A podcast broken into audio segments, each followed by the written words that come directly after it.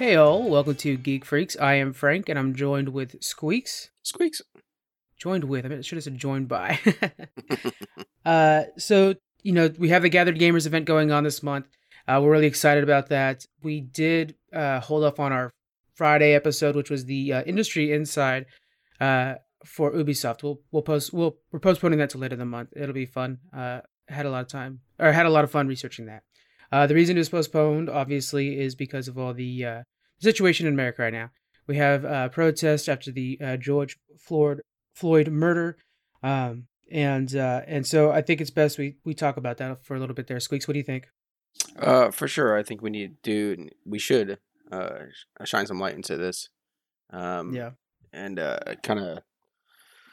Uh, it is tough for sure, and it's tough to talk about as well. And it's uh, unfortunate that we run into these things multiple times here. Um, and who who knows what it really is, an abuse of power or whatever it might be. But it, um, the more light we shine to this, the more then we can bring attention to all these matters, and uh, hopefully help fix the future. You're so right. We do need to shine a light on it more. Thank God we have cameras now because we're starting to see something we wouldn't see before. Sure. Um, that that brings up a good point about our social media. So, uh, a part part of this whole gathered gamers thing we're doing is we're going to be running polls online and really doing a lot of social engagement. But then, uh, after uh, uh, everything that's been going on with Black Lives Matter, we decided, you know what? Let's cool it on social media. I think it's less important to be comparing Batman versus Captain America than it is to see uh, injustices happening in America. So um, we're going to hold off on a lot of our social media posts. We'll still post the articles because that's how we do our notes for the podcast. So you'll still see some articles coming from us. Uh, you'll see some uh, supportive tweets of Black Lives Matter. We put out an article that I must say I did a very good job writing You did. You did. about. um, that was one of those after I was done, I was like, "Yep, yep." This one was. I ended with a Stan Lee quote. I nailed it. um, so yeah, so uh, we're we're just gonna hold off on social media for a while. We'll still be there, and if anybody wants to, I, I totally encourage DMing us on Twitter, especially that's my most or our most active uh, social media account. DM us on Twitter if you guys think that you know there's something. If you want to just talk, I've already been actually discussing with some other people who have better insight into the situation than I do on how's the best way to discuss this. Um, you and I were, were both, uh, you know, white dudes. Like we don't, you know, luckily we don't have to deal with this personal on a personal level every day. Um, but it's it's it's time for us to be educated. You know what I'm saying? We have to learn more, and that's what I've been trying to do on on on uh, Twitter. I've been DMing with a lot of people. D from FTO Nerd Talk. Yes, follow him. He does a hell of a good job. He's been on our show. Um, uh, I, I've talked to him, and it's been uh, pretty interesting uh, conversation. Uh, yeah. So let's go over this. Uh, the protest, totally supportive. The one in Philadelphia this weekend was beautiful. Wonderful job, guys. We've had them in every every city I can think of. Uh, we've had we've I've had friends going to them. Actually, we've had people from the podcast. I won't name names. They're actually at the protest right now. Um, stay healthy, stay safe, stay focused, guys.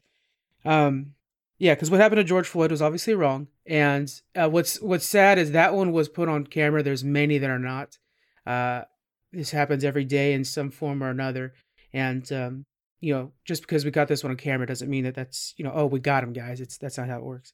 Um, the protests are important. They are a message, and uh, part of that message, when somebody's protesting, that means that they feel like they're not being heard. So it's important that everybody's listening right now and and trying to hear the story and educate themselves on the situation and seeing how they can help. Uh, one thing that I think we could both agree that doesn't help is a lot of the damage to property. Uh, we're seeing uh, these rioters that are attacking these small businesses, and that's such a shame because some of these small businesses are already having a hard time after COVID, during COVID. Not even we're in it right now. yeah. Um, multiple apocalypses this year. So, uh, you know, when you guys are out there, protesting is so important and it's such a good thing to do. But, you know, and, and this is just my opinion and, and, and everything like that. But if you're destroying these businesses, especially the small ones, you're just, you're, you're giving ammo to what you would consider the other side and making it to where like they could just dismiss you because, oh, they're out there being violent. Uh, and, and, and they, they're hungry to do that. That's one thing that, that I think we talked about in the past is the news is wanting to only show the violence because that's what gets the ad sales. You know what I'm saying? So uh, I don't know. What are your thoughts on that? Um, I think for sure. Like, so we, I think, uh, as individuals, we need to step back and see what we could do for our community instead of destroying where we're from. Let's let's make Yeah. where we're from a better place and a stronger place to get out of these uh, social issues that we run into. Mhm. Um, this rioting and looting is not doing that. You're just you're destroying everything that you're where you're from. Or in some Right. cases, your people are destroying things in your community, and they don't even live there. They live like two hours out or whatever. Um, Yeah. Which is that's bizarre to me as well. But we can't destroy what we have, um, or we just won't have anything at all. Um, super unfortunate of what happened, but this is not the way to do about it. This peaceful, peaceful protest and being heard all around the world now is It's beautiful. yeah, it's insane to me right now. I need who would have ever thought, you know, this is crazy, especially with these billion dollar companies are are saying their messages too on social media and whatnot. And that's how this is gonna create this big uh the bigger picture. Um and let's get rid of like yeah, like what you're talking about the news is just showing all this uh violence and rioting and whatnot. Let's let's not the let's get rid of that shit and then go in a more positive way and get our message out. Yeah, you're exactly right. And and the peaceful protests, and, and you're right with the big companies getting involved, and, and we implore all the big companies as much as you guys can to get involved. Uh, that shows even Blizzard, one of our big favorite companies here, they put out this really nice thing. They were going to announce something on June 9th. All the video we were we originally were going to plan talk about um PlayStation announcements. All those things got postponed as they should be because like we were saying before, social media right now needs to be doing the best of social media right now and actually showing uh, where they can be helpful uh, instead of just like, oh, hey, this is The Last of Us Part Two. Um, so yeah, I think you're right. Yeah, uh, getting the, you know what? Let's let's talk about Killer Mike because man, he he said it better than either of us are saying it. Oh man, yeah, Uh, he did. You kind of want to summarize his message? Uh, basically, like he, what he was saying, like he has uh, family members that are in the police force, and it sucks when one of them tarnishes. Um, because it's it's like what we put this narrative, like, oh, if you're this, then you must be this or this. Like, oh, because you wear the badge means all cops are bad, and not not necessarily. So he's putting a point that he has family members in the police force, and they're all not all like that individual. Mm-hmm. Minneapolis. Um, he also said uh, uh, pretty much tarnished news that are only wanting to spread that violence as well, like we brought up earlier. Totally Um, agree. Yeah. Like forget them, screw them. We have to. It's kind of what I was saying. Step back and uh, uh, build our community instead of destroying it. This is our Yeah. home, so let's not do that. Um, yeah, and uh, I mean he his the that's a smart guy. That's a smart dude. He Killer Mike is amazing, dude. I, He is. Every time he speaks, you know, it's it's like he's a rapper, but he's a philosopher. I mean, he Oh, yeah, yeah. so- sometimes the things he says, I'm just like, shit, man, I didn't even think about that. And uh, he went out there uh, to to go give support to T.I., I think it was, and then he's like, I need to get my word out there because he was trying to save Atlanta from being uh, hit by the rioter rioting, and he. I, I would honestly say it was his speech that saved Atlanta from from the rioting. Mhm. and what he said was like so inspirational. And it was just like lead by example you know what i'm saying? And it was just like he talks about how atlanta's like this beacon. And uh it i mean it is you're seeing you're seeing hollywood jobs move to atlanta because it's this place where they're just doing everything right um so props to killer mike uh guys follow him on social media the guy is freaking awesome Yeah, he is. uh, okay. Uh, how you can help? So uh, there's like we said, we've had we have friends right now that are protesting. Uh, if you can't protest, good on you. If you can't protest, there are plenty of places to donate. Um, me personally, my two places I've donated and, and I, I really like their causes is you got your local Black Lives Matter chapter. See what they're doing and how you can help. Um, the Sacramento one's been active in in peaceful protests at the Capitol. Uh, luckily, the Capitol has been on, on board 100% uh, as far as I can tell. And anyways, uh, and then the other one I really like was the um, I think it was I forget what it's called, the Oakland uh, Damaged Black Businesses Fund. So um, what this is is uh, the rioting in Oakland. It went through a street that's prominent, prominently black businesses, and destroyed them. Uh, this was right after the COVID thing, so a lot of those businesses were just barely hanging on, and now they don't have enough money to fix the windows. Uh, so this is a fund that's almost completed. So it's the Oakland Black Damaged Black Businesses Fund, I think it was called. Um, they're almost there at completion, and it's going to be going through and fixing all the windows in this in this one street of uh, black-owned businesses that was just demolished during the rioting. Uh, so st- the little ones like that, I think, are super important, right? Your local, your local causes, I think, are, are more impactful to to the sense of community that we For need sure. back. You know what I'm saying? Mhm. Uh, any last thoughts on this? Uh, no, just hopefully, you know, we can all come as one and uh, create this change that's needed. Yeah, yeah. It's important that uh, everybody stays safe uh, and everything like that. Uh, but stay focused. You know what I'm saying? Like carry this on into the future. Don't don't just let this get brushed under the rug like it does in the past sometimes. Um, for you know, I say that, but it's you know, there, there's no chance that you and I are going to fully understand the situation, right? Because we we're luckily not doesn't don't have to worry about that on a day to day basis. But there's some of those that live this life, um, and so we need to continue to be their ally as much as possible and, and keep supporting them. Okay, let's go ahead and move on to a little bit lighter news, right? Uh, so we have Call of Duty. Well, this one actually ties right into it. Call of Duty pauses their seasons. Uh, where we're in the midst of Call of Duty starting up their their uh, um, well continuing their esports season. They pause it. Uh, this was announced on June first uh, for Call of Duty Modern Warfare, for Warzone, and for COD Mobile. Uh, they were supposed to launch on June third, and then mobile was supposed to launch on the fifth. Those have all been postponed without any clear date. Uh, the statement they released is while we all look forward to playing the new seasons of Modern Warfare, Warzone, and Call of Duty Mobile, now is not the time. Right now, it's time for those speaking up for equality, justice, and change to be seen and heard. We stand alongside you. That's Activision saying that. When Activision says something supportive, I mean, it's pretty impressive because they usually try to charge us for something. oh Um, my god, low blows of the shade. yeah. So this just this is just one example. I mean, like we said before, PlayStation, Xbox. Uh, I, I forgot to get the article, but um, PlayStation and Xbox actually released a joint message of support for Black Lives Matter. Uh, I mean that right there. that talk about coming together. Those two have been rivals for for over you know Right, about two yeah. decades now. Um, so that, that was pretty cool. Uh, and then I just wanted to. I was actually going to do that for during um the esports desk, but I thought while we're while we're talking about Black Lives Matter, let's go ahead and mention the Call of Duty pause. Um, that's a good idea, right? What do you think? Should we focus on, you know, esports right now, or should we hold off a little bit? Um, like, are you talking about as the companies do it, or? Yeah, the company side. Yeah, I think I think uh, a little bit. Everyone, I don't want to say should step back, but if if there's this crazy matter in America, right? So bring light to what's more important right now than this leaks. Yeah. Um, I don't. What would I don't want to say like a. I don't want it to sound horrible too. It's hard to talk about, but how long would we push these things back? You know, um, you know, like yeah, that's something that I think we'll Yeah. learn as we go. Yeah, and it's kind of yeah, true. Learn as we go.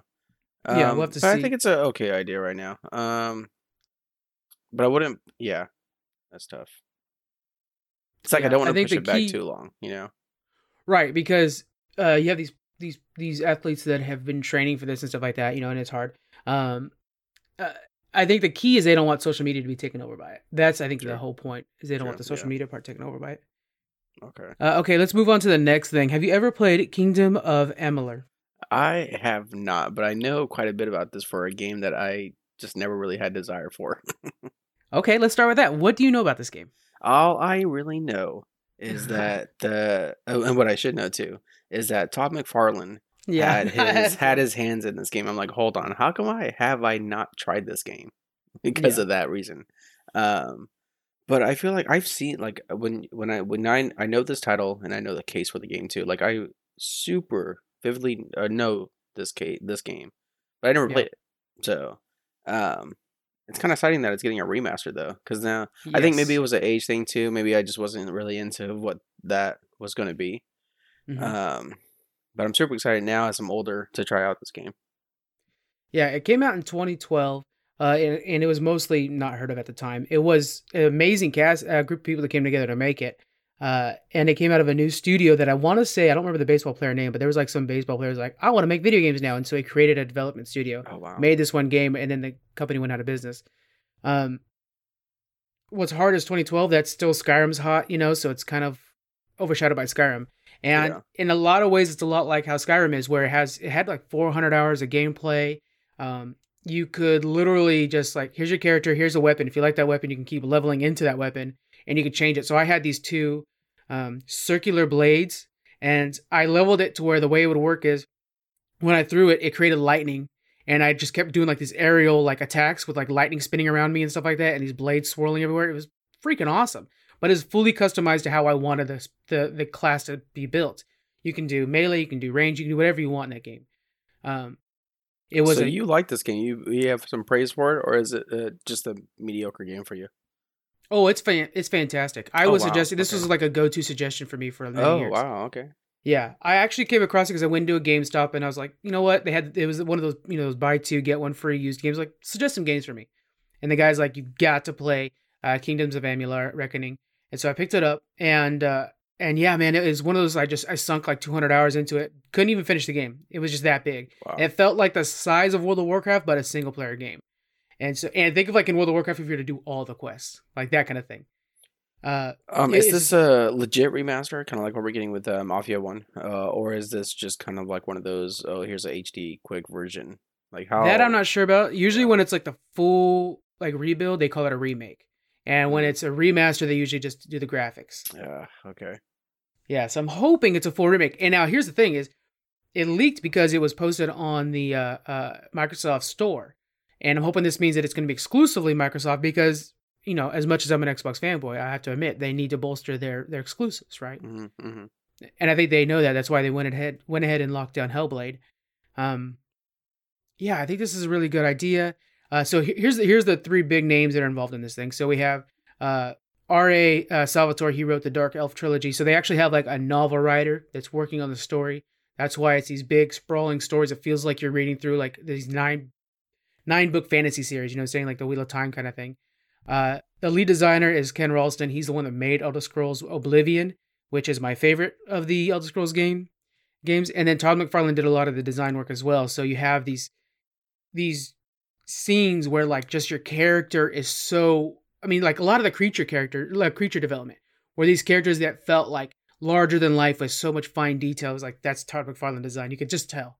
Um it- it was just such a fun game and, and a world that I was like, dude, this world is like alive, and I can't believe I'm the only person in it. Because at the time I was also playing World of Warcraft, so it was kind of like, how how do they make a world that's so big and not have other people in it with you? Like it was really Yeah. weird in that way. Um, and the story was really good too. You'd open up new sections, and it almost felt like a whole game in this whole section. Like you open up countries, and you're doing the questing in this area, and it felt like this should be its own little game over here, but it's not. It's actually just part of this huge game. Uh, really cool. So yeah, THQ's coming out with this remaster. It's coming out on August 18th.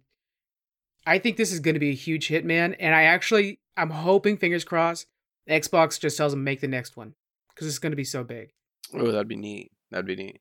I super. I'm interested in this. Uh, I definitely will check it out August 18th, and especially if they come out and say that there will be a number two to it, then I'll I'll definitely want to play this. Yeah, yeah. And, and Todd McFarlane, I'm assuming he's going to be involved with it again. He's he's Oh, been busy though lately. Have you seen his uh, Kickstarter he's got going on? No, what's the Kickstarter for? Oh, bro, it's for a new Spawn statue. It just got funded too. What? It looks awesome. Oh my goodness. I want to say it's based off his original Spawn drawings or something like that. It has like massive boots and everything like that. It looks so dope, but it, it got fully funded. Kickstarter for that. I don't know. I think I think it was one of those things where like if you guys want this, you're gonna have to say you want it. You know what I'm saying? I don't think he was gonna. I think it was because it's kind of this older statue Yeah. that he was like, I'm not gonna just put it out there and then it maybe not sell. If you guys want me to actually make the statue, then and it, it looks so gorgeous. It's Spawn. Oh, I think he's got like one foot up and just total you know Spawn pose. You know, you know. oh he's- gosh, he needs to be working on his uh, Spawn movie. Shit. Yeah, I, I think they're going to be starting the production of that pretty soon. Every, you know, restarting production for everything Yeah, right. pretty soon. Gosh. Uh, next, story I wanted to talk about was uh, Take Two. So, uh, Take Two is the company that that uh, put out uh, Kerbal Space Program. Are you familiar with that game by chance? No, I, the first time I've heard it is actually with you. Um, Okay. because I'm thinking, uh, I was actually thinking like Kirby Space Program. Which was I'm like- interested in. I'm not gonna hate that. I was like, I did not see a Kirby game for space. Uh, yeah, it's actually Kerbal, and I noticed that I spelled it Kirby in our notes, but it is Kerbal Space Program. Um, this is a game where you sit there, essentially, just a real quick rough down, uh, rundown. Uh, you build a spaceship, and you and it's using like the physics that you would have to use, and you try to launch into space and everything like that. And it's about becoming spacefaring, and it's like as realistic as a game can be. Like you literally have to worry about propulsion and and all these different things that are bigger words than I know. Um, it- it's it's a pretty cool game. It, has a cult following for uh, for it as well. So the sequel, when it got announced that it was in development, everybody was super excited for it. Now, they're using a developer called Star Theory Games. Uh, this happens for a lot of people. So, like, when when you start up a game and maybe it says Mojang on it, but it also says this other name, it's the other name that did a lot of the work when Mojang's out put putting it out or something like that. Um, that's how that works. So, Take Two is using uh, Star Theory to do this. Now, they went to negotiate some more contract stuff or whatever, and it didn't go well. The negotiation soured. Uh, they both left the table. Now, at that point, generally, you just wait and you come back to it, or like, hey, let's, pause on this. We're going to wait for development, or the game will stop. What Take Two did is they went and started their own development company and sent through LinkedIn, which, I mean, I didn't know people still had LinkedIn accounts. That's pretty impressive. Let me hit you up on MySpace. Uh, and they, they ended up going to everybody that was in the Star Theory team and offering them jobs with sign on bonuses. So the way it would work is you'll get paid the exact same you get paid now. You'll be working on the exact same game you work on now, except for here's $10,000. And so they were just, you know, poaching them all right. Uh, the bosses over at Star Theory, Bob Barry and Jonathan Maver, went to their employees and said, like, look, guys, we promise we'll find you a new contract. We'll get working with somebody else. Please don't leave. Um, but these are just people who are, are, working in a very competitive workforce right now. If you were a game developer, you were a dime a dozen, unfortunately. There's a lot of other people that, like, of course, because video games are awesome, they wanted to work on them. Uh, so they went with the new studio. This left Star Theory, you know, crippled. And then with COVID coming across, they finally had to just shut the doors. Uh, so three months after the negotiations fell through, Star Theory is out of business. So I wanted to talk about this because this is very predatory of Take Two, and it, and it just sure. shows how shady you know these companies can be. And Take Two is kind of a smaller company than like compared to Activision or EA. Uh, what are your thoughts on this? So, I think it's bad practices, but for the individual, like if it was me and I was being offered the job, of course I'm going to leave. I mean, you're giving me a, a yeah. bonus with the same exact pay. So there, for like the individual, there's no problem. But I feel like they couldn't. If you're doing this LinkedIn thing, I mean, you couldn't just advertise it out and maybe, hey, like, hey, if you come, I don't know, just like not so. I don't know. Direct. Yeah, maybe not so direct and say like, hey, we're hiring some people. Uh, a certain individual will get, will get a sign-on bonus. I mean, because then you could mm-hmm. take maybe the talent that you want from uh, the other company and also get other uh, employees that might be better. You never know. Um, but yeah, this this is like a little cold blooded, especially for the company to go out of business afterwards. That's a good term for it. It was, it was cold blooded. Yeah, the the idea that um it's it's so directed at the yes. people who work you know at, over at uh, Star Theory is my big problem. And but I'm concerned with companies like like say EA wanted to do this. We know EA likes their money. We we know those microtransactions. Mm-hmm. And so if they wanted to make their own development firm that well, like say they're in negotiations with somebody else, you know, whatever, and then they were to make their own development firm and do the exact same thing, what's to say they won't just continue doing that until eventually they have all these small companies under their own umbrella, and all of a sudden indies start to kind of phase out because all of a sudden we're losing a lot of these smaller development mm-hmm. firms. Yeah. You know, uh, and then we get to that monopoly thing that you know that, that kills, which we're going to talk about in the next one, which kills the innovation. Um, it's a tough one, you know, and it as as a consumer, you know, you have to be a responsible consumer here you might want to think twice before you go buy that Kerbal Space Program right away, because now you know it was made, you know, at the at the cost of a, a development firm. Okay, so I feel like that's the the dream of indie companies to getting picked up by this huge company. Mm-hmm. Um, mm-hmm. so I, I see like that difference between what you're talking about, like EA, like picking up others, but yeah. to just steal employees from another company is kind of shitty. Like at least have like when we talk about the the Minecraft, at least Microsoft bought Minecraft and the team.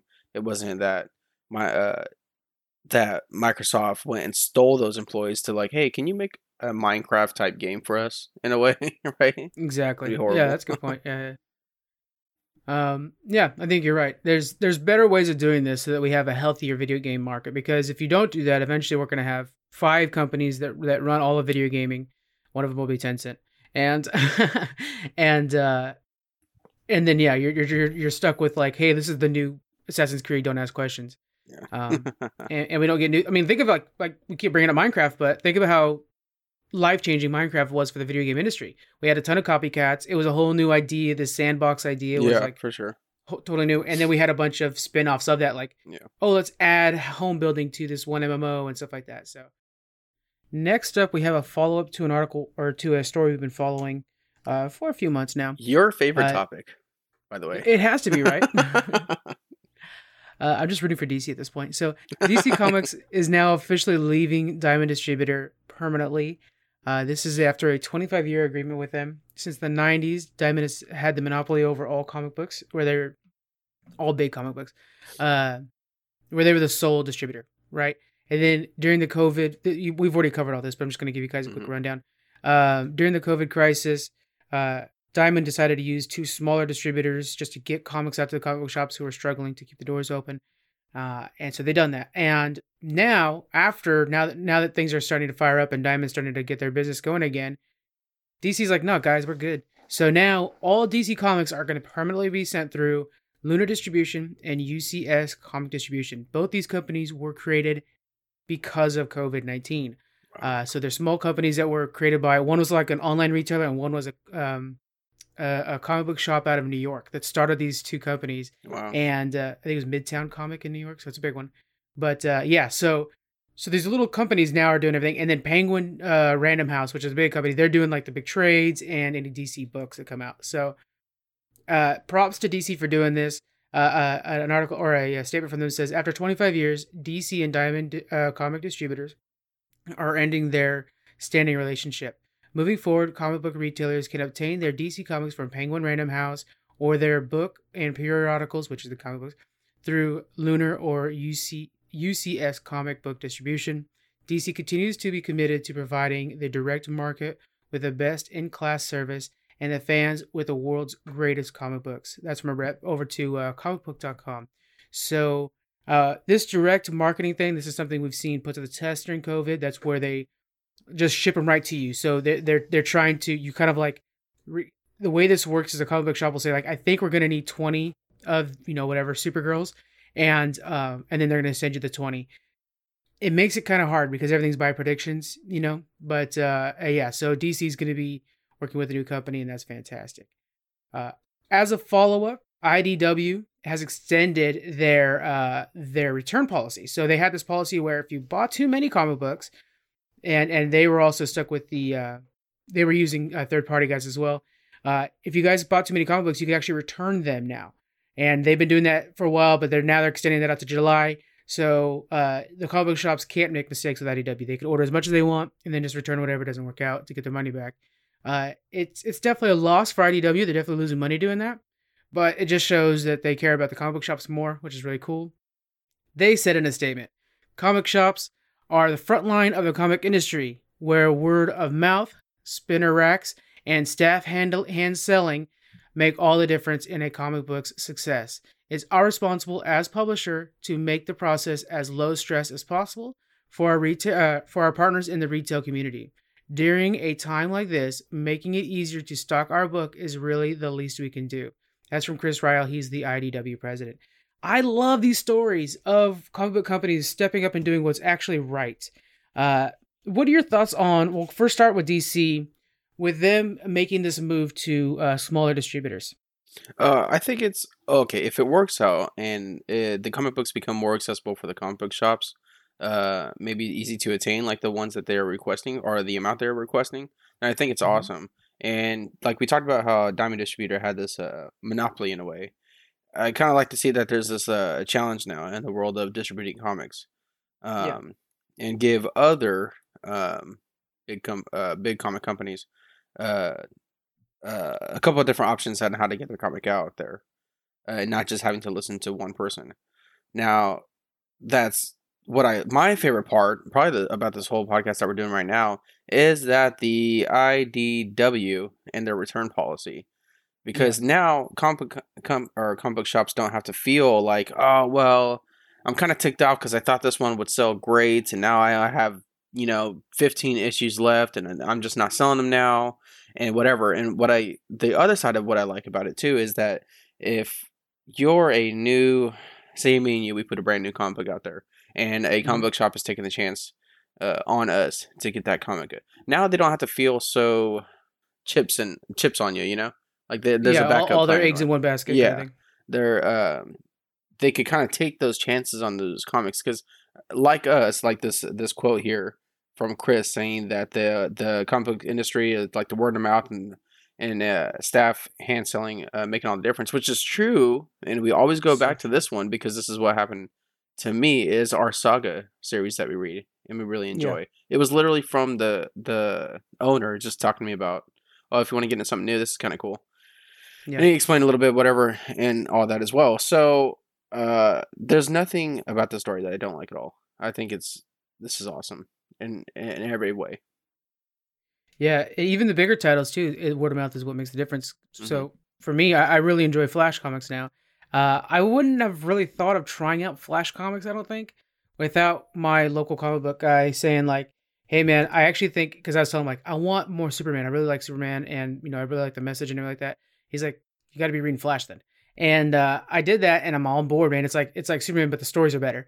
Uh, and uh, yeah, so it, it was really good, and it was all based off. And he told me like, "This is the one you want to read. Then you want to read this one and this one, and that'll catch you up, and you're good to go." Is that expertise level that we need? And so if we can give them a little bit more confidence in their own business, they can spend more time, you know, researching. And then I really liked how you were talking about with the smaller comic books, how it's such a gamble that if it's a new comic book, they're gonna definitely pick up less comics Mhm. and make less available. Uh, so if it's so, if, say they only pick up five comics because they're not sure. If those five sell, then all of a sudden that person's comic is not on the shelf, and just a comic on the shelf is advertisement. We've seen this so many times where Yeah. the cover is what gets you, Oh, for sure. and so having a little extra on the shelf is not a bad thing. That's good. And if they can return two or three of them, but they ended up selling five additional comics, th- there's more money being made all around. Uh, and and these smaller guys, they get more recognition like they should. So um, yeah, I, I just I really like that we're starting to see something out of the comic book industry. Uh, and you know, DC Comics, I thought they were going to be on the ropes. I thought they were going to be out and out. Uh, you know, in the next couple years. But there's been this resurgence of appreciation for them. And uh, and then IDW, they've been making comic books on the back burner that people haven't been paying attention to that are really good. Uh, so props to them too, and uh, all around good move for everybody. Yeah, and uh, just to finally put the this huge recognition on comic book shops. Um, well, not finally, I would say more of the recognition on comic Yeah. book shops, uh, because they they really are. Without their promoting, uh, I mean, what are we going to do online and read? There's nothing. Me shopping online, just exactly what you said, is that just having one comic book on the shelf is crazy marketing. Because I go through a comic book shop and the guy will ask me like three times if I need anything. Like, no, I'm just strolling and looking at every single Mhm. comic that you have on the shelf. I'm not gonna do that same thing on online. Um, when I go online and buy a comic, I'm, I pretty much know what I want. Um, so to kind of put that the highlight back on the comic book shops and say how much they actually do make a difference for us, I think it's awesome. Yeah, yeah. I, you know, just go to you guys' local comic book shops. you know, I can't suggest it enough. We've already said it a hundred times. Uh, our, our, I feel bad for the guys over in Elk Grove because they are stressing out right now. I They're was gonna say, how is that one doing? I know you're you're a big Uh, uh, it- customer they're there. they're doing they're doing well, but they've cut back their hours so dramatically that it's I mean it's almost like a yard sale at this point. Wow. Uh, just trying to keep the the company afloat. Um, so you know Elk Grove Cards and Comics guys, if you happen to be in the area, check them out. They can really use your support on Twitter and on Facebook. They'll post out the hours that they're open, and it's usually like four hours a day here and there. oh Uh, they're having a hard time. Yeah, they'll stay in business though. They will stay in business. It's just it's just tough for them right now. Um, so support your guys' local shop. All right, on to the next topic. We have uh, Daredevil, almost ready for Disney. Man, I'm excited. I didn't even Yeah. think about this. Apparently, there's this Instagram account that's uh, ran by LAD Bible who um who has this hashtag Save Daredevil thing going, and it's kind of gotten dormant, right? Nobody's like really worried about Daredevil anymore. We're past that. They put out this thing like, "Hey guys, we're six months away from there being the option for Disney to work on something." Mm. Uh, and so uh, at that point, Disney's allowed to use not only Daredevil, but able to use the same actor and everything like that, and fully continue the show. They could put it on Disney Plus. Uh, all the Marvel series, they're actually part of the MCU. So there's, I mean, they reference Thor yeah. tearing up New York in the first Daredevil. Uh, do you want to see the series come back? Do you think Disney Plus is a good home for that? Do I want to see the series come back? No, I'm a little drawn out from the series. Um, Okay. I feel my opinion for the Netflix series are kind of like okay, it's slow. Okay, Daredevil, Daredevil has his outfit. Then in the newest season, how come he's back in the, his his old outfit? Because there's a I don't know. To me, to me, it's just slow. What I would Yeah. like to do though, because I think Daredevil is an amazing character. I used to read a lot of his comics when I was uh, a lot younger.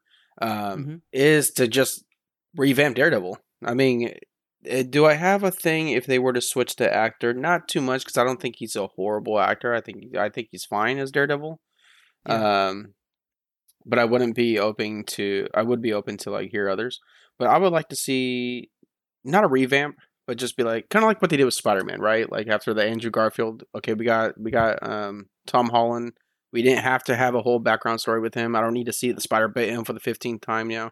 Uh, I would like to just kind of continue with it. Um, but I want to see more than just the series. I want to see, you know, I want I would like I want to see him on the big screen. To be honest. That's that's my next question for you. Is do you think they could even if they use the old actor, do you think they can take this Daredevil, the story we've had already, and add him into the actual like Avengers movies? Uh, man, I I don't know if he's big enough for the big screen. Does that make sense? No, you're right. Yeah, I mean Yeah. it's it's such a big step up that once once even if you're the the lamest of you know, if even if you're Renner, you're still going to be an Avenger. Um, and so yeah, it, it's tough. It's a tough bill. I think if they take him, they got to take all the defenders as well because Luke Cage is too awesome to not have, and uh, Jessica Jones too. I love Jessica Jones, but um, I don't know. I don't know if they're the right fit. I think they almost need to do an MCU movie that's a solo for Daredevil, and if they're going to do that, I think they have to reboot Daredevil uh, before they actually add him in there.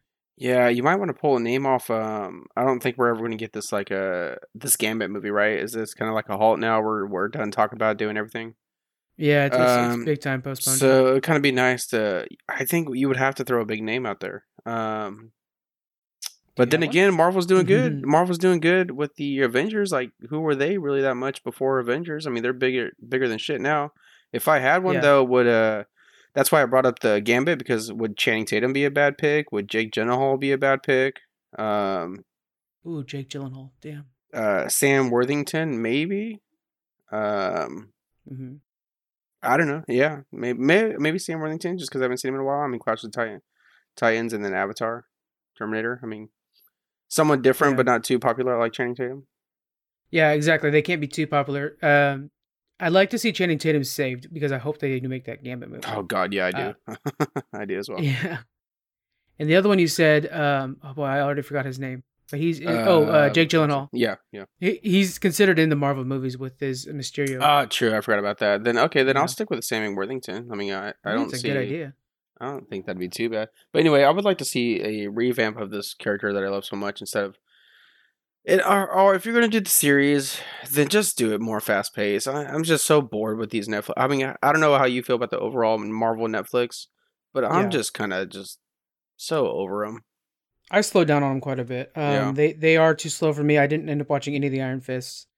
Um, I actually did watch the wasn't a fan. first season of Iron Fist, and I kind of enjoyed it. I know a lot of people top bashed on it, and they had vi- Yeah. they had very good um, reasons to bash on it, especially like the not as much fighting. Uh, I heard that quite a bit, and I was like, I think I Mhm. was just so into the story that didn't bother me that much. But uh, yeah, I didn't bother with anything else after that.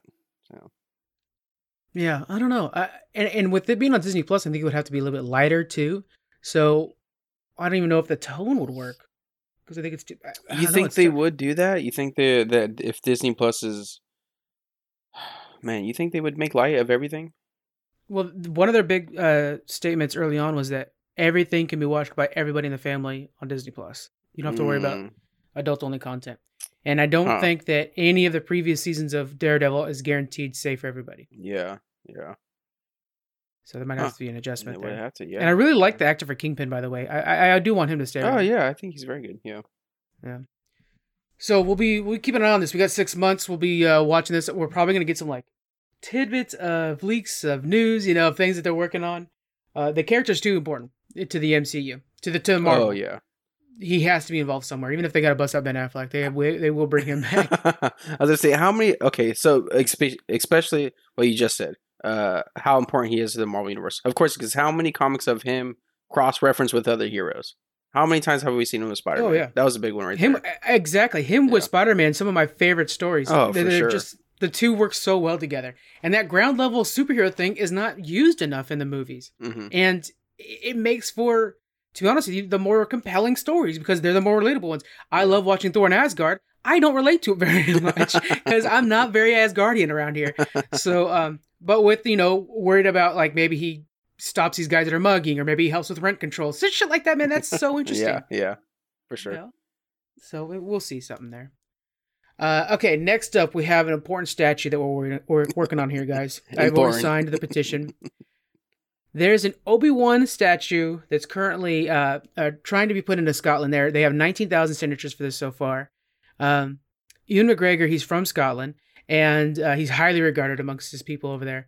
Uh, to honor him, they want to put a statue on Ben Nevis, which is their highest mountain over there, and they want it to. They want to do that because of the high ground reference. You know, in, in uh, Revenge of the Sith, he has the high ground. Oh man, that's super clever, actually. Okay. And then on the plaque, they wanted to say hello there because that's kind of how you know you see the memes all the time of him saying hello there, and it's from uh when he's about to fight Grievous. And I just, dude, I love this idea. It's such a good idea. It's such a good way to. I mean, Ewan McGregor is a great actor. He has a huge filmography, but there's no doubt that he is Obi Wan Kenobi first. Uh, and Scotland's super proud of him. This is a good way. Scotland's always been kind of whimsical in, in the way they do things. Their national animal. You know what the national animal of Scotland is? no, what is it? A fucking unicorn. What the hell? Yeah, we have a bald eagle. They picked a unicorn over there. Oh my I god! mean, like, Can we change ours to a dragon? they dude totally right? They're they're just they're crazy guys. They're, they're just like like having fun. So this is perfect for them. 19000 signatures already. I actually think this is going to happen. Uh I, love this idea. Is there any other characters that you'd want to see a statue of? This i'm giving i'm doing this one on the oh fly man, so- okay. so we have the Batman statue. While you're thinking about it, I have- we have the Batman statue in London looking down on the city. I think that's excellent. Um, it should be someone who inspires hope. There's a new Janeway statue going in, I think it's Illinois. It's her actual uh, Captain Janeway's birthplace. They're putting a statue to, uh, for her there. Uh, and it's called the future, it's going to be the future birthplace statue. They'll say this is the future birthplace of Kathryn Janeway, and then it shows the year that she'll be born. Uh, really cool, and they're putting that in one of their parks, a bronze statue. Is there any other characters that you'd want to see brought in? Those ones are all happening, by the way. Those are real. Hmm, shit. Um, man, I'm trying to think. I'm trying to think of something outside of superheroes. I'm trying to think of more. Oh God, I don't want to say the generic Captain America. You know, we need something different than that. You know, uh, I would I wouldn't mind seeing a Captain America statue in Washington D.C. I'm trying to be more uh, outside the box, but because if we're talking about a statue that inspires hope or whatnot, then why not? You know, I mean, it, it really does. Yeah. like have him stand tall, chest out, shield on his arm, like, damn. You know? Yeah. um, That would be awesome. It, it, and have him kind of like yeah that that classic Captain America, like just totally upright, like he's the picture perfect American hope. I think that's Yeah, a really good idea, yeah. man. Um, Put him next to Abe Lincoln. yeah, but it needs to be bigger. No, I was kidding. That's Yeah. I want this thing to be massive. But I think this uh, Obi Wan uh, thing is pretty awesome because it is something that it's like light news. You know, it's something that we uh, so many people that love the Star Wars that can just enjoy. Like everyone could enjoy it. It, it I don't know. I guess it's just it's happy news. I don't know if the, there's a term for that, but it's kind of cool to see people get Light behind news. yeah, it's kind of Yeah. neat to see people get behind something like this. And I mean, come on, just put smiles on his faces. If you're gonna walk by an Obi Wan statue, who's not gonna be smiling at that? Or Well, that's that's that part of the fun of this thing is it's not easy to get to. They actually have to climb up to it. That's why they wanted to make sure the hello is there, uh, Oh, because shit, then it's yeah. like you've climbed to the, our highest peak. Hello there. Oh, then Obi Wan's yeah, always I'm there. He climbing. has the high I'm ground. climbing on that peak then. And, and that's one of the guys. If you go to change dot uh, change.com, you guys can sign a petition. And in the petition, they mentioned like this will be a big boost in revenue for us because uh, they could kind of set up this like Star Wars themed thing that leads Yeah. up to the statue and stuff like that. It could be Yeah. nice for them. Um, that's pretty cool. I think it's a good idea all around. Uh, I would definitely like to see some more statues like this. We we could use some more fun, some more lighthearted stuff like that to distract True, us. It's yeah. cool. All right. Speaking of distractions, let's move on to our last topic. Oh continuing- shit! Joe Exotic Watch. so, uh, fucking that, you know, Carol, she ended up gaining control of Joe Carol Exotic fucking Baskin. Carol fucking Baskin. I had to say it. yeah. Uh, so Joe Zoo, of course, was uh, it's it's the main setting for the series, and he it was not a good zoo. They were they were breeding cubs just so they could have pictures with the cubs. It was really bad. And as much as everybody dislikes Carol, and of course, uh, and she's now my go-to scapegoat for anything going on in my life, uh, you have to admit that she does now have a better zoo because she actually takes in just um, old and and uh, uh, needing homes tiger. You know what I'm saying? In her early days, wasn't the case, but now she is. Uh, and so uh, she's been she's been in a court case now from 2016, which shows how deep this this thing goes. Uh, and it just now got settled on. A Western District Court of Oklahoma made the ruling that uh, Carole Baskin will take Joe's zoo called the GW Exotic Animal Memorial Park in uh, No way. Wynnewood, Oklahoma, which is actually named after his brother that died early in his life. The current owner, Jeff, who's the guy I actually hate from the show the most, uh, he has 120 days to leave the park, and I just saw that he had threw it up on Twitter saying, "I'm gonna fucking destroy this thing before I go." Oh, So- God. He's gonna wreck that place. Uh, what do you think Carol's gonna do with the park now that it's open? Is she gonna Um, like house more or just destroy it? No, I think she has. I mean, if you think of it as a business, oh man, I guess so. If you have the revenue coming in so much with what you have already, then why not? You know, why not make it another park and make your name bigger? You're actually making your name bigger uh, where you live from, so why not? Um, you definitely because of this TV show is making you that much more uh, popular. So if you see the influx in customers coming in and pretty much wanting to see your park slash kind of see you because they know you, they've seen you on TV, uh, you kind of like, are we semi creating your own little Disneyland zoo in random ass Oklahoma, you know? So I mean, I could see her just expanding it. Do you think that she would just tear it down, or Uh, I could see her tearing it down because I, it, it would be a lot to handle the other zoo. It, as the main thing is if she does fire it up, it needs to be a rescue like her own. yeah, Um, you know, it's it, it's it's really tough because anybody in this business is not 100 percent clean. Carol in her early days was just as bad as Joe. She had the, the bad meat and she's breeding tigers. But now she seems to be doing the right thing. And if she's going to continue her current mission, then I think yeah, another zoo to could to house more tigers that need homes. 'Cause a lot of people get these tigers because they're cute pets. It does not take long for that to be a bad decision yeah, and uh, they need a place to go. So I think it's a good call. She could be redeeming. I mean, she could be taking back the tigers that were bred in that zoo and sold to like Shaquille O'Neal and stuff like that, and bringing them back. yeah, yeah. Um, yeah, I guess it just depends on the land and what she has now. Like the reason why I was saying like the revenue and the customers. If you see so much of a big influx, do you want to expand? If not, then you're okay with your little property. Then, I mean, I guess Yeah. would that land be hers no matter what, though, right? Like no matter, is it just It's the her zoo? land. It's her land. So Yeah, damn, that's a hell of property she owns. yeah. It's it's a good chunk of land that she's she just so- obtained. Yeah, I guess it just depends what her current situation is, really. It's freaking nuts, man. If you actually knew one of these two in real life, like I mean, you just not even want to talk to them. I was watching an interview uh, with the guys who ran the, the documentary, and they were saying those two are obsessed with each other. And every time he would want to talk with Carol, she'd bring up Joe, and every time he talked to Joe, he'd bring up Carol. Like My the God. feud is so deep with those two. I'm sure every day he's spitting her name out in jail. Like it's just nuts. And he doesn't really know how popular he is right now, right? Or I mean, I guess he's been told, correct? He's been told uh, his his his current husband, which you saw at the end of the series, is kind of like his now uh, voice on the outside. Mhm. and has been writing to him. And you, Joe just released a, he wrote like a paper, Oh, and God. the way you read it is you actually have to read the photo, the photo of his paper that he letter or whatever they sent out. It's just crazy. This whole thing's nuts. yeah. Wow. Wow. oh goodness. You think he should Well- be getting out? I don't bring it up. Uh, I don't think he should because Yeah. because not because of the murder. Well, no, I mean that's not great either. But I think the main thing he should be in there is for breeding the tigers. He, clearly broke the law for that. Yeah, There's it kinda- no denying that. Like they dug a deep hole when they he got raided and they were finding tiger bones. Yeah, his well, yeah.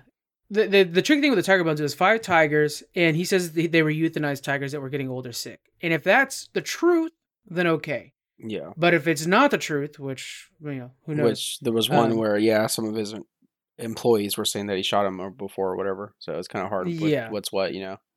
exactly, it's really hard to tell because because there's the one guy that actually straight up testified against him was the one basically running the zoo for him on the day to day basis. So that guy you almost think has more insight on everything Yeah. than anybody else. You know what I'm saying? I can't remember his name, but um, what a crazy ass story. It's so funny that Netflix won't let me drop this from my queue anymore. I all my all my like continue watching. I've already seen all of Tiger King, and all my continue watching, it's sitting there. I like watch episode one again. I'm like, look, I'm trying to you know whatever watch more Avatar. Get out of here, or Miss Maisel right now.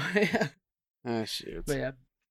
All right, guys, we will keep you updated on this uh, Joe Exotic story every week if we have to. Uh, all right, we're moving on to the esports desk. Daniel's coming in to speak about League of Legends, and I'll be talking about cheating and doping. All right, we're over here at the esports desk with Daniel. Uh, Daniel, you got some news for us. What's going on? All right. Uh, LCS is finally returning on June 12th with its summer split.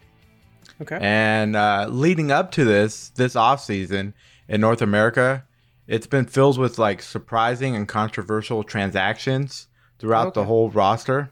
hmm And um usually we have a midsummer invitational that we between uh, spring and then summer where all the top teams compete EU and A and uh, I think uh, Asia. Okay. League. Yeah. Okay. Uh, but this year it was canceled due to coronavirus.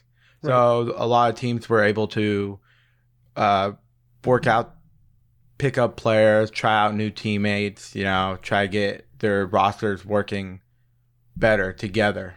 So right now, TSM replaced Kobbe with Doublelift. I don't know if you know Doublelift. I know double He- lift. Yeah. Okay, yeah, he was with TSM. This is gonna be his third time back with TSM. He'll be joining Bjergsen and Biofrost. Biofrost is his support. Uh, I'm guessing most TSM fans are super excited about this because Double so, Lift is a really good AD carry main. He's always been good.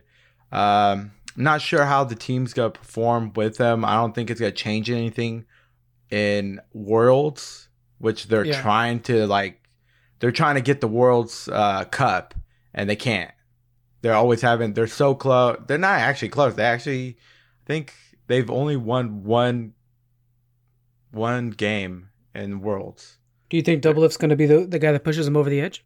No, they always have issues with jungling and top lane. Yeah. So if they could work on that, then maybe they will. But uh, they always end up choking when it comes to worlds. Even if they dominate NA, every NA team always chokes when it comes to worlds. Yeah. But yeah, our luck. really good. Yeah. So and then uh, another TSM uh, roster change. They dropped Dardoch for Spica. Okay. Uh, they had replaced Dardoch on their last spring game uh, for Spica, and Dardoch wasn't really performing well, so they just decided to cut ties with him Yeah. and yeah i'm not really sure about his his game that he played i didn't really care for him Mhm. hopefully hopefully they do good this season and uh, another thing Kobbe who was replaced by Doublelift is returning to eu to join misfits Oh, okay. yeah yeah yeah so How does Misfits do? Are they, are they normally pretty good? I haven't heard of them much. Uh, Misfits, they're okay. Just the EU is usually dominated by Fnatic and G2, so they're not they're not really amazing. Okay. Kobbe's a really good AD carry main, but uh, he I don't think he's gonna make them top in that in EU. I'm actually kind of surprised. I mean, Doublelift is, you know, he's he's well known in the TSM community and stuff like that. But I'm really oh, surprised yeah. they replaced Kobbe with him. Like, why why ruin? I don't know. To me, I think Kobe was probably going to be fine.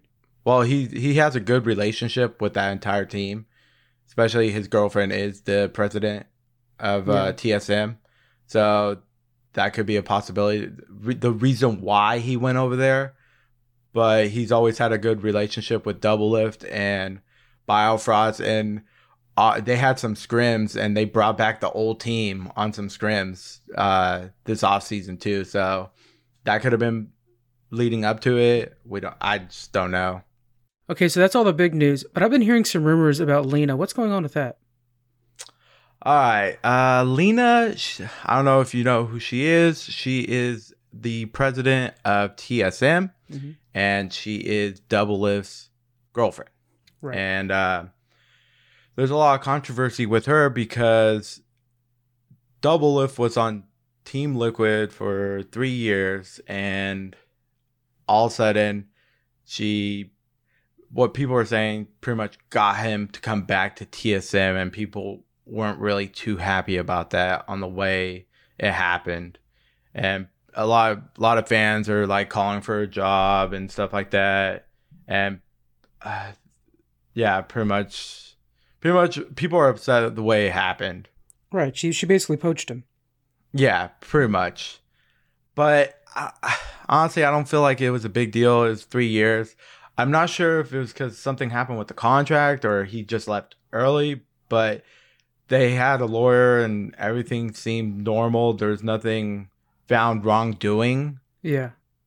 But there's also more controversy that happened later on that um, Doublelift, he was streaming at her, at the house and uh, all of a sudden you could hear her phone call she was making with another person not sure what but pretty much she was talking shit about her own player Dardoch Dardoch and talking about how uh, nobody wants him because they were trying to trade for him Yeah. or trade him yeah and uh, that was pretty big because all of a sudden all these people that were watching Double the stream heard her conversation. Yeah. so that was a big no no. Do you think that was maybe a publicity publicity stunt on her? Because she's very good at using social media. She's she's kind of a genius in this field, to be honest with you. Do you think that was her kind of using social media to kind of make some attention for her the team? No, because the way I mean, she did just say nobody wants Dardoch like that. No one wants to play with him. Yeah. That's kind of messed up, and I don't think she would really do that. That wouldn't be the right way to do it. And plus, she's the president of TSM. Uh, I think it was just an accident, and I honestly think he needs to stop streaming at her at the place, or That- she needs to stop going sense. over there. Yeah. Especially she's the president. She, people shouldn't be hearing all this. It's kind of messed up for the player too. And Of course. Plus, he he. The good thing is he got signed by Dignitas, which Yeah. is good. Yeah, You know the that conflict of interest where you know you don't see you don't hear about Jerry Jones dating Dak Prescott as much as I'd be happy with him doing that, but you know you don't see that in other sports, and uh, it's kind of a weird situation that it's okay here. Uh, do you think that? I guess it's because there isn't like an overriding uh, boss, maybe maybe write themselves with League of Legends. Um, do you think it should be allowed for them to be dating, or or no, or or is that something that we shouldn't even have rules on? I I don't think there should be really any rules, but that's me. I, I don't think there's anything wrong with it. Um, I just think people are just really upset for. I I think more t- Team Liquid uh, fans are more upset than TSM fans. You Yeah. know, so eh, I don't think there was a really any issue with it. Well, I don't think they breached the contract. There's nothing wrong. Yeah, she kind of like, hey, come over here. I'm a girlfriend. So Well, the I don't think there's got anything wrong with. what about Kobbe? He got screwed out over this because if he brought her over there because oh, just because they're dating, then Kobbe, who's a good player that was working just fine for them, probably is now out. I mean, do you think that's fair? that no, it's not fair, but TSM's been TSM is trying to push for worlds. They don't care how they do it. They're pushing for worlds. They want to win worlds, which is not going to happen, and Yeah. they always struggles for worlds. Doublelift is not going to make a big difference, but he's still a really good AD carry, and it it it's not just the AD carry, it's the support. So if your support's comfortable with the with Doublelift, which he is, they used to be really good together hmm it's it's better to just go with that. I would have taken Doublelift over Kobbe. Okay. Okay. I mean, yeah. If it, as long as it's like actually makes sense for the business, I guess that's what's best. Yeah. Really. But just honestly. Leena, she shouldn't be making phone calls, especially when he's streaming. For Uh, sure. I mean, or even pretty much what slandering uh, your own employee. Yeah, that's that's just bad practices. And then you know we've seen so many. If you guys can Google Twitch fails, they're they're fun to watch. Uh, Yeah, it's just not a good move. Be careful. Twitch is live. I mean, you're, there is the most live you can get. Uh, you can't take that back. you know. yeah. So especially when there's somebody as big as him. she should make an office, soundproof walls. just be be in your office when you're making a phone call like that. There you go. And uh, I just really don't think I, I think people shouldn't really be upset with the whole Doublelift thing. Yeah, it, it is what it is. Really. Yeah. All right. Uh, last thing I want to cover, I wanted to get your opinion on this. There was an article just released by VP Esports, um, Bellend, uh. He's the one that just released this article, but it's reflecting on a 2018 situation. So, Mhm. uh, Dota 2, it's it's the biggest esports out there, the biggest prize pool and everything like that. But they they have a big problem with cheating. They have to constantly be pushing back on cheating. Some things are not even punished very well. So, um, some of the cheating examples is they, they they've had situations where people are are DDoSing that like a certain team. They'll DDoS the event uh, to try to help the team out. Uh, there's um, there's been uh, people who purposely lose a match to help another team out, stuff like that. Been plaguing the game for a long time now. It's been around for a long time.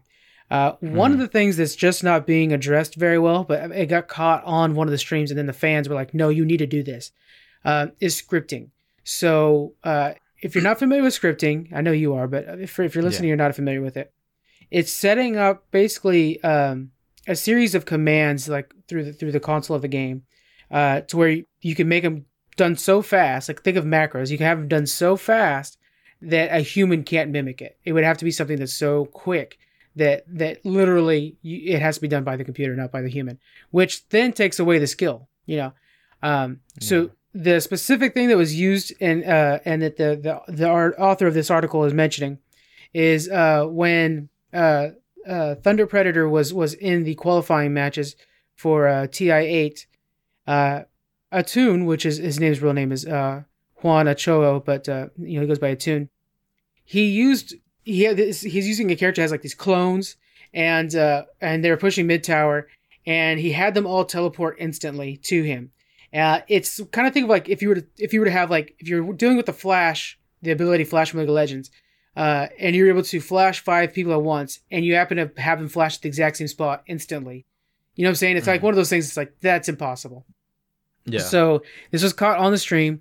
Uh, fans right away started clipping it and everything like that, and then using it as like, look, you know, these these Meepo clones they can't they can't teleport like this instantly without you having some sort of script in place, some sort of way of cheating.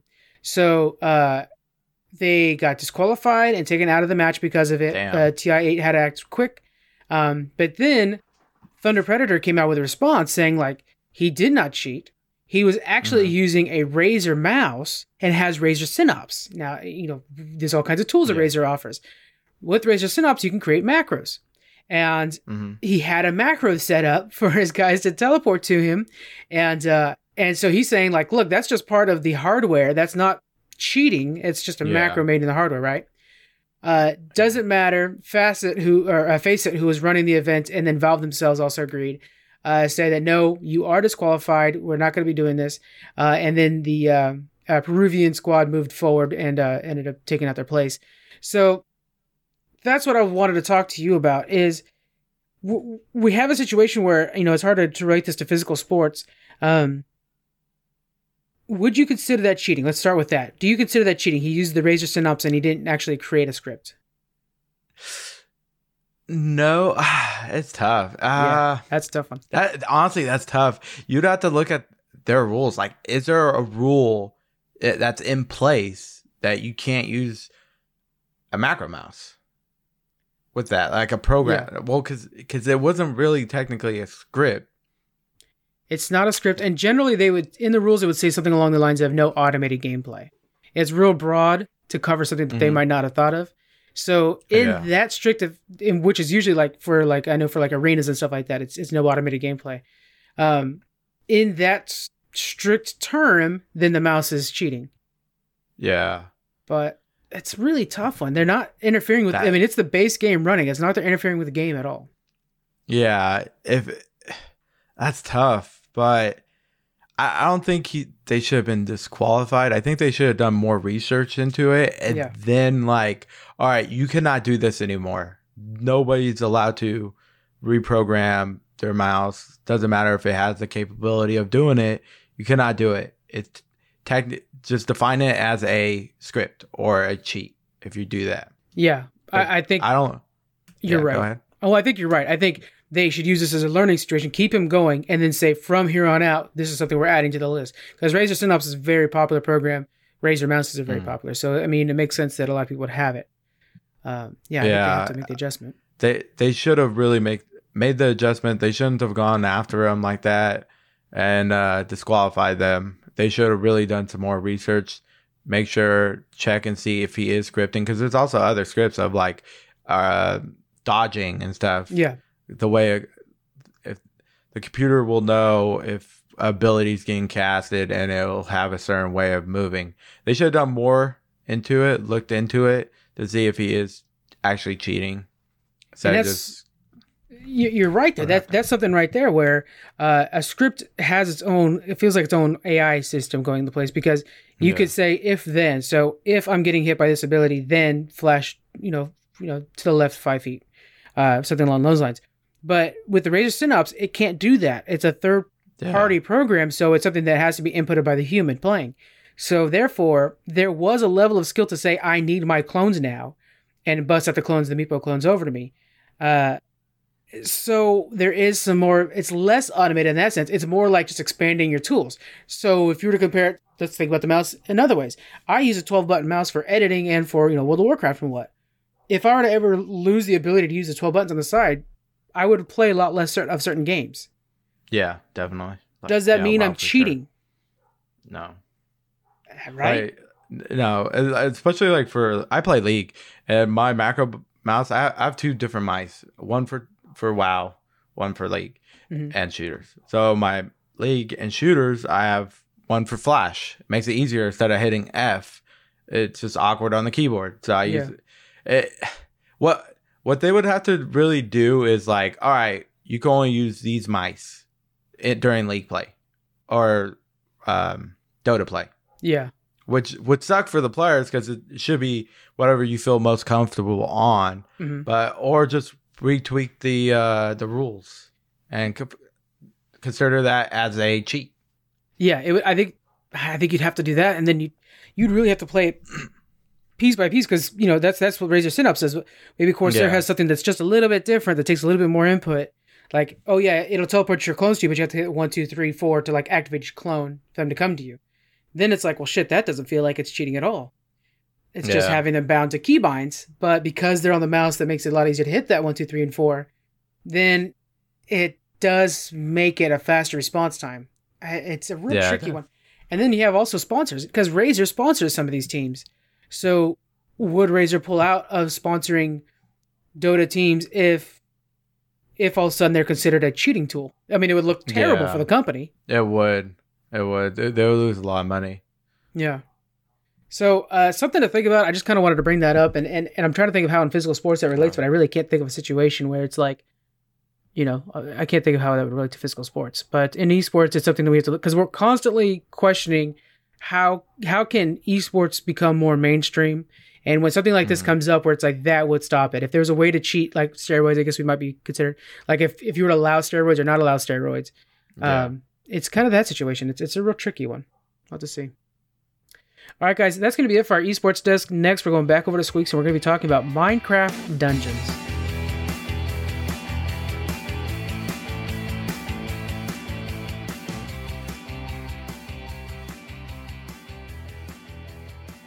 All right, I'm back with Squeaks. We are now talking about Minecraft Dungeons. We're going to be reviewing that.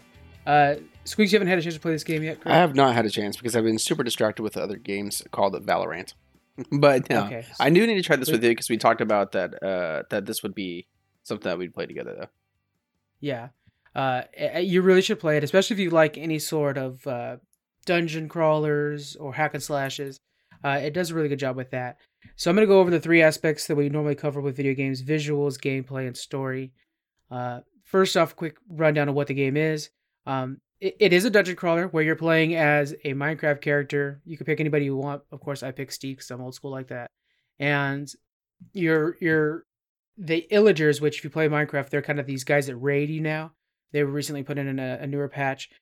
Um, they their leader finds some sort of ability, whatever, to become magical, and now he's a big threat. And he's now empowered all the Illagers to attack the villages. So you're defending the villages, and you're trying to take out the the head wizard. Uh, so that, that it's a simple story. That's basically it. You're just going through getting strong enough to take him out. So uh, and and you're defending villages the whole time. And there are maybe I'm gonna guess like 12 maps, probably at most. Uh, and then the final boss. So the game's relatively short. I think you could actually beat it in like six hours. I'm stuck on the very last boss because he's insane. Like I've got, I mean, up to him is very easy. Like like at, at my gear level now, I'm blowing past the actual like level he's in, but on him exactly, he's so hard to kill. Uh, so I have a couple other guys going to be joining me, and we're going to try to try to get all three of us on him uh, to try to take him out. You guys can check that out on community night. I think we'll do that next Friday. Uh, so yeah, so uh, visuals wise, it's beautiful. Yes, it's set in Minecraft, but it's, I mean, it's hard to explain like how the textures look. It's almost like in reference. Well, it's it is this. It's in reference to Minecraft. It is not Minecraft. So uh, even like the block dirt blocks, you're like, oh yeah, that's a Minecraft dirt block, but it's super beautifully rendered. Um, the lighting's really cool on it. It's it's a lot of fun, uh, and and has uh, shifting territories. You're you're going through a desert. You're going through these dark forests and this bright village. As you're going, like each place feels so unique. It's really nice. That's what uh, I want to ask on... you if I can, real quick. Um, yeah, no, go ahead. One, so each level is totally different from one another, correct? That's correct. Yes. Okay. And then, how long would you say a level is? Because you say the the game is pretty short, but do you feel satisfied with each level, or are you kind of just like, oh, that was quick? Each level's about half an hour. Okay. I, okay. I, I do feel satisfied with them. Yeah. Okay. That's not. That's yeah. Actually, that's not horrible. It's kind of nice to not have something that's uh fifty plus hours in a game. You know. It's yeah, and it's important that you guys scale up the difficulty. I I think you're this game definitely changes uh, quite a bit from being too easy to being just about right when you scale it up above you. So okay. you you could set the difficulty of each level. Try to do like one notch higher than you could handle, and then it's a lot better that way. Mm.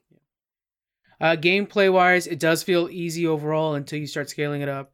Uh, and then at a certain point, once you find the gear combo you like, then even the highest one's kind of easy. Um, again, the last boss I'm stuck on, but yeah. Uh, where the game really shines, and this is something that if you're a regular, like say, uh, Diablo player, this is nothing new to you, but where it really shines is when you start comboing your gear and the like talent tree that each gear piece of gear has to these really cool things. For example, uh, you always have a bow or a ranged weapon, and you always have your your melee weapon, right?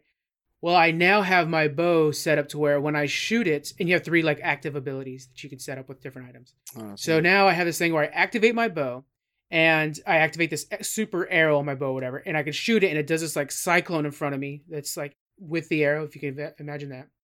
And uh, when it hits somebody, it pushes them back and does a lot of damage. Uh, I then have it set up to where every time I hit something, it drops extra spirits, which is kind of this like resource that you get from hurting people. So now they're dropping extra spirits, and then every time they dr- I pick up a spirit, now it heals me for a certain amount, and and then because they're dropping extra spirits, I could constantly be acting activating abilities so now I'm sitting there, and as I'm running, I'm just constantly launching arrows in every direction. That's doing these like hurricanes in all these different directions. Uh, and I'm constantly being healed to where as long as I keep attacking, I keep uh, healing.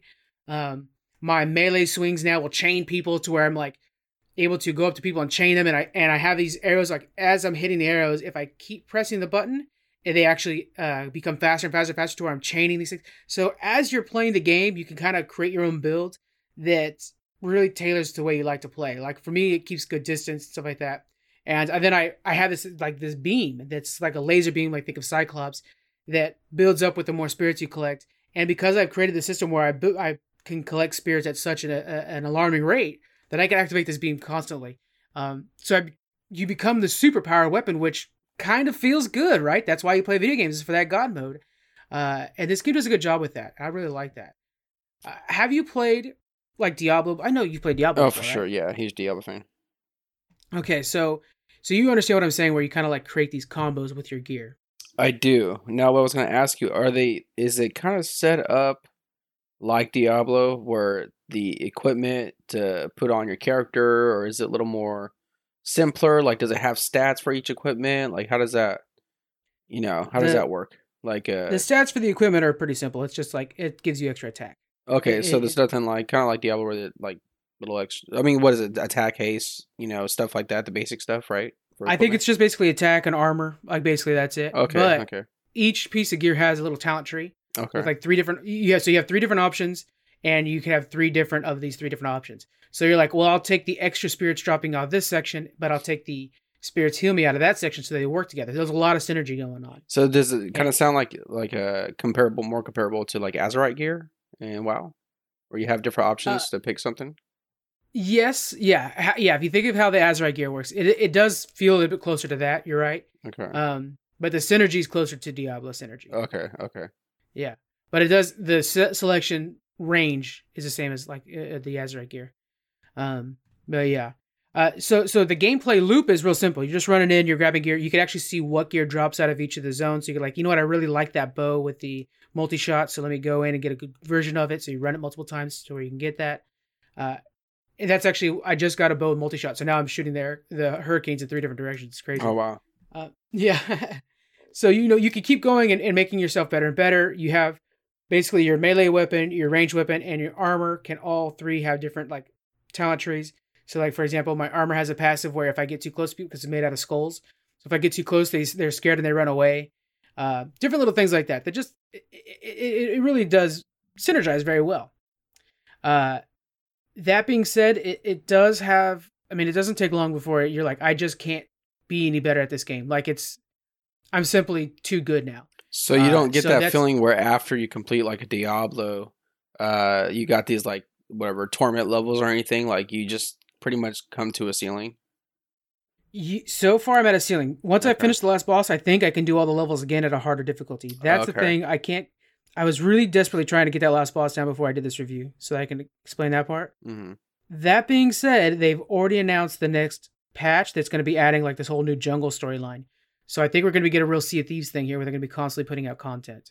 Okay, that's awesome. That definitely will raise like people's reviews of the game for sure. That's a big plus to me. Yeah. Uh, and then the last thing, the story is very simple to follow. Um, and I and I basically explained it already, where you're sitting there saving villages from the illagers. Um, the the reason it's simple and it explains with the gameplay as well is this is a great game for someone who's new to this genre. Uh, something like Diablo might be considered overwhelming for some, uh, with your many options, uh, with the class. Like there's no real classes in this game. You just tailor make your class how you want it to look. Um, but yeah, if you're like a witch doctor, for example, in, in, in Diablo, that's kind of a, a more experienced, I would say, class because of all the pets you're managing. Mhm. When when maybe a barbarian simple enough where you're just hack and slash and doing all kinds of cool shit. Uh, this game doesn't have that. This game is much more scaled down. A lot of fun, but scaled down. Now, scaled down. can- I'm gonna ask you uh, this also. So, is it scaled down to the point where you know, like sometimes in Diablos, you go to a different direction and it actually was the wrong direction, or you'll run into you know a dead end, but hey, there might be some treasure. Does that have this here too, or does it seem a little bit more one lane straightforward? It definitely has it still, but it Okay. also is not as severe as Diablo. It feels like with Diablo, if you go the wrong direction, like shit, I lost some time. Yeah. And this one is just like, oh, I explored it, wasn't here, moving on to the next spot. okay. what I'm saying? Okay. So it definitely because because it's Minecraft in the name, so it has to be True. every all ages can play it, you know. Yeah. And they they did a great job with that. Uh, I think for me being such a gamer, I think I can see how weak it is in that way. But for, if you're if you're somebody like you know, you know my nephew or something like that who's trying it out for the first time, he might not see that and be like, oh my god, this is great. And then from this game, I can take him on to like Path of Exiles or or Diablo and show him like, okay, time to grow up, and here's the here's the the, the Okay. badass version of it, you know. Um, he still plays on creative mode in Minecraft though, so I don't know. And uh, yeah, it's a fun game. My grade for this game. Okay, so like my personal experience, I'm thinking it's got to be it's it's probably an A minus. An A. I've returned to it a few times now. I play it with the Xbox controller, uh, which is actually my first time playing one of these games with a controller, and I think I'm gonna go back and play Diablo with a controller to try that out Okay, now. Then let me ask you that because I played Diablo on controller because I bought it multiple times for the PS4 and Switch. Now, you- so you haven't tried this at all with the mouse, or have you tried a little bit? Only with the controller because the people I was playing with was like, oh, it's so much better with the controller. So I'm like, all right, I'll really? Okay, because I was going to ask you, is this like a point and click, uh, like a Diablo? But yeah. Huh. It, it is point and click if you don't use the controller. Okay. Okay. But I think I think it might have been I might I think it might be because it's scaled down. It's so much better with the controller. Like it's Okay. it's just so much faster. Okay. Hmm. Yeah. And what is that? Because it moves, or like? Well, like, because you're able to you're you're more you're more able to move and gun at the same time. Okay. And and with a click, you're clicking and then moving, clicking and then moving. It feels like you're having to really divide up your movement from your and like if you're you know like with Halo or anything else, movement should be just second nature. It's something you figure out then you put on the back burner while you're doing Yeah. everything else. Okay. Uh, and I- and I think with the click and moves, it's a little bit harder. Okay. So I'm excited to try Diablo with controller because if it's if it's anything like this, then I think I'm going to be a much better Diablo player than I have been in the past, Mm-hmm. which would be nice. So uh, yeah, so for this game, uh, like I said, I, I I'm having enough fun to give it an A, but I think realistically it has to be in the B minus range. Okay. Uh, with the the promise of future patches, we already have the jungle one, and there was another one I can't remember what it was, but there's another one on the horizon even after that. They're going to be free patches that you can get with more story, more gear, more bosses. Uh, this this is likely going to raise up, but for now we're at a B minus. Totally worth getting. It is free, part of the Game Pass. So um, I mean, shit, you guys should be having the Game Pass already as it is. It's really good. Pretty much, yeah. Yeah.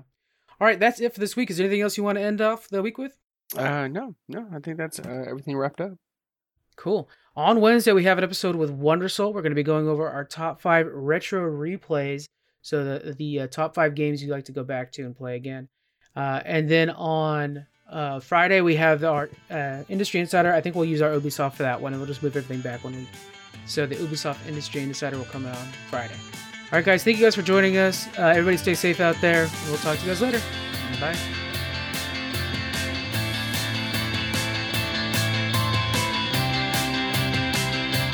For joining us on the Geek Freaks podcast.